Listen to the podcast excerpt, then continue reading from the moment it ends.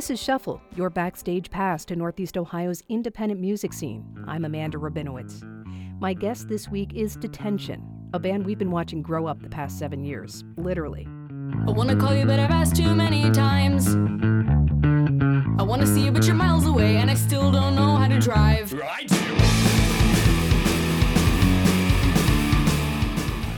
Singer Elliott Carter, bass player Fritz Dannemiller, drummer Luke Konopka, and guitarist Evan Cox are all under the age of 21 and formed the band when some of them were still in elementary school. Then we started becoming friends and writing music, and uh, then it, it started to feel more like a job and something that we actually wanted to do. But you're 56 minutes away.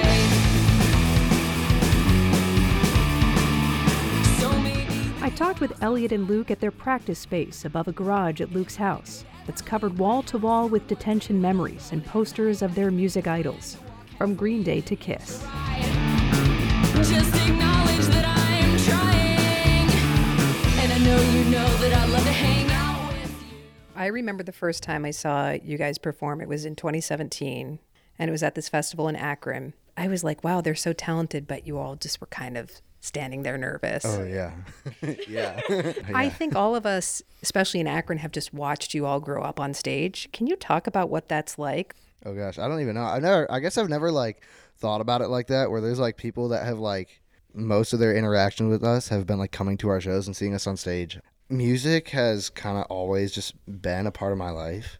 PorchROKR specifically has been something that's always been a part of my life, and I grew up in Highland Square. So everybody that comes to PorchROKR, it's not just a big crowd of people, it is a crowd of people who have seen me on the stage since, you know, I was eight with my dad. And so that is something that I think about. The one thing about it is like growing up on stage is for years it was like these guys are really good for a bunch of kids. And it's like I don't want to be good for a bunch of kids. I want to be a really good band. You know what I mean? We started young, so that gave us like I guess like a leg up, but I, I just want to be a good band. I don't want to be a good band of kids. Well, it's so funny that you say that because over the years I've been saying that I'm like, oh, you have to see th- this band. They're teenagers. They're so good. I'm mm-hmm. like, no, wait, wait, they're not teen. They're just a band that's good. I don't care how Thank old they you. are.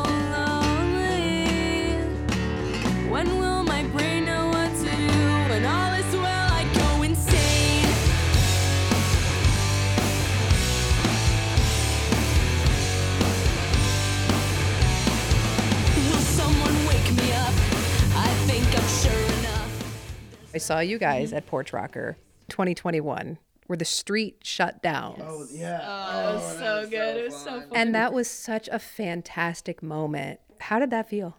It was freaking nuts.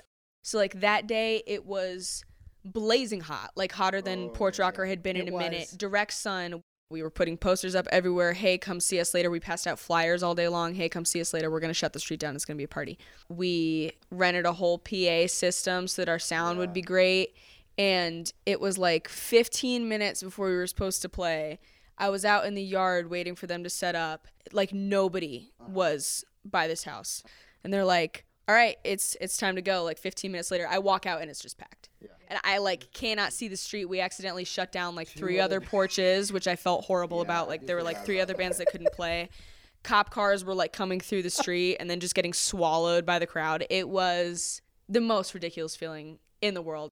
I just immediately burst into tears the second that we were done playing because it was such an overwhelming feeling and that was the first time that I had ever heard mm-hmm. people shouting screaming our lyrics back at me over my microphone. Like I could literally hear the crowd louder than I could hear my own voice. Hearing people shout the lyrics to a song that I wrote in my bedroom when I was 15 is wild. And it's it's happened at several shows since then and just every time I I don't take it for granted. I'm never any less blown away. It's just it's wild.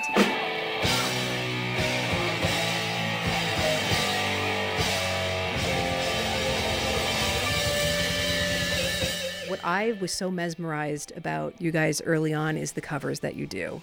Devo, Black Keys. Akron Pride How did you get interested in Devo and deciding that those were some of the songs we were going to play and add some little movements that are coordinated to it?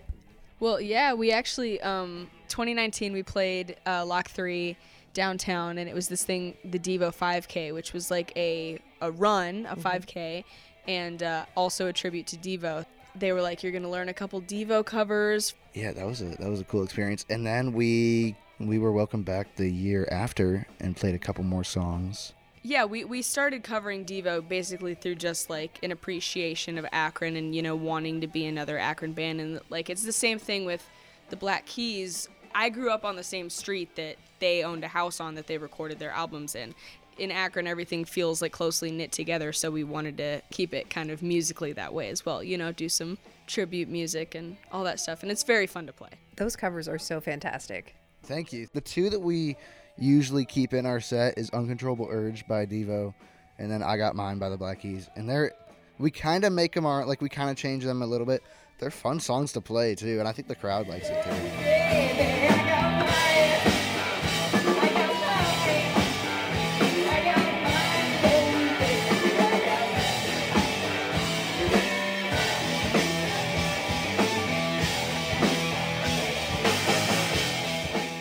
I want to talk a little bit about the pandemic.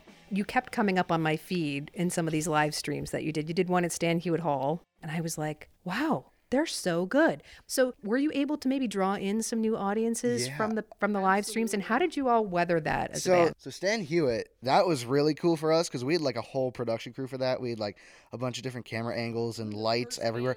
Yeah, yeah, we were like the first people to play in that music room since it was like you know someone's actual like house, like an actual music room. I feel like COVID actually helped us to build what we are now because then we did start doing, we started doing in 2021, still during COVID, a live stream residency at Jilly's every Friday night. We would live mm-hmm. stream from there. We did Couch Rocker, that live stream from Annabelle's, and we just wrote songs and practiced our butts off, just kept trying to build. Like if COVID happened now, it would just kind of destroy, you know, everything that we're working towards because now it is like the we are going regional we are landing gigs in other states we are you know whatever. And like if we can't go out and do that we've already done the work to write the songs and you know do that during covid. So yes i believe that that did help us and draw in new audiences and just perfect our craft. But if the same thing happened again i don't think it would go the same way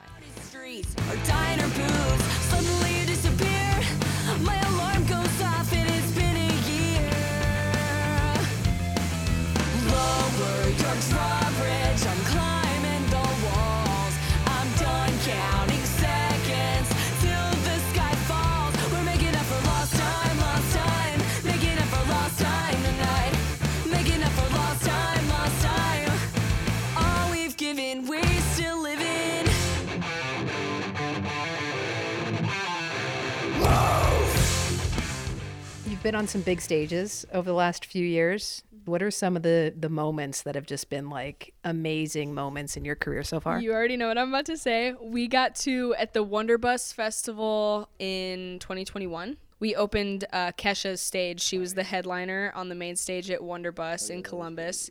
That was like kind of like my my biggest wow we did it moment because I'm a huge fan of Kesha. And then also, you know, in 2019 we went to the Whisky A Go Go in uh, California, which was really awesome. But that I feel like was even before we were really established as a band.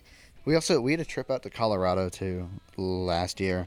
It was the first time that we had traveled that distance in a while, and I think that was just a fun trip too.